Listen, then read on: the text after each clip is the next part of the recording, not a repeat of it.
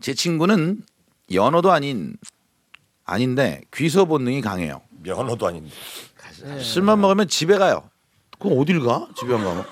한창 술자리가 무르익어서 돌아보면 애가 없어요. 갑자기 없어지는구나. 아. 그날은 그 친구가 군대 가기 직전 위로 술자리였는데 친구는 내가 오늘은 올만큼은 먹고 죽는다 내가 나 집에 안 가.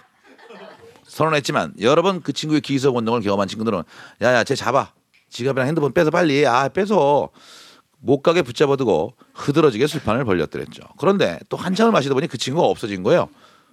지갑도 없고 차비도 없는데 어딜 갔지? 이 독한 놈 기소 본능 걸어갔나? 하고 다들 집에 갔어요. 다음날 친구한테 전화가 왔어요. 아침에 일어났는데 몸이 엄청 쑤시더래요. 그냥 술을 많이 먹어서 그랬나 했는데 경비실에서 인터폰이 오더래요.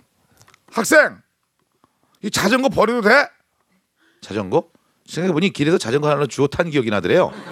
술 먹고 자전거를 어떻게 타고 왔지 싶어서 얼른 나가 보니까 자전거가 자전거가 고무 타이어가 없는 거예요. 쇠 바퀴만 덜렁 있는 자전거를 보며 경비 씨가 어 학생 대단했어. 아 불꽃을 튀기면서 자전거 타고 오는데.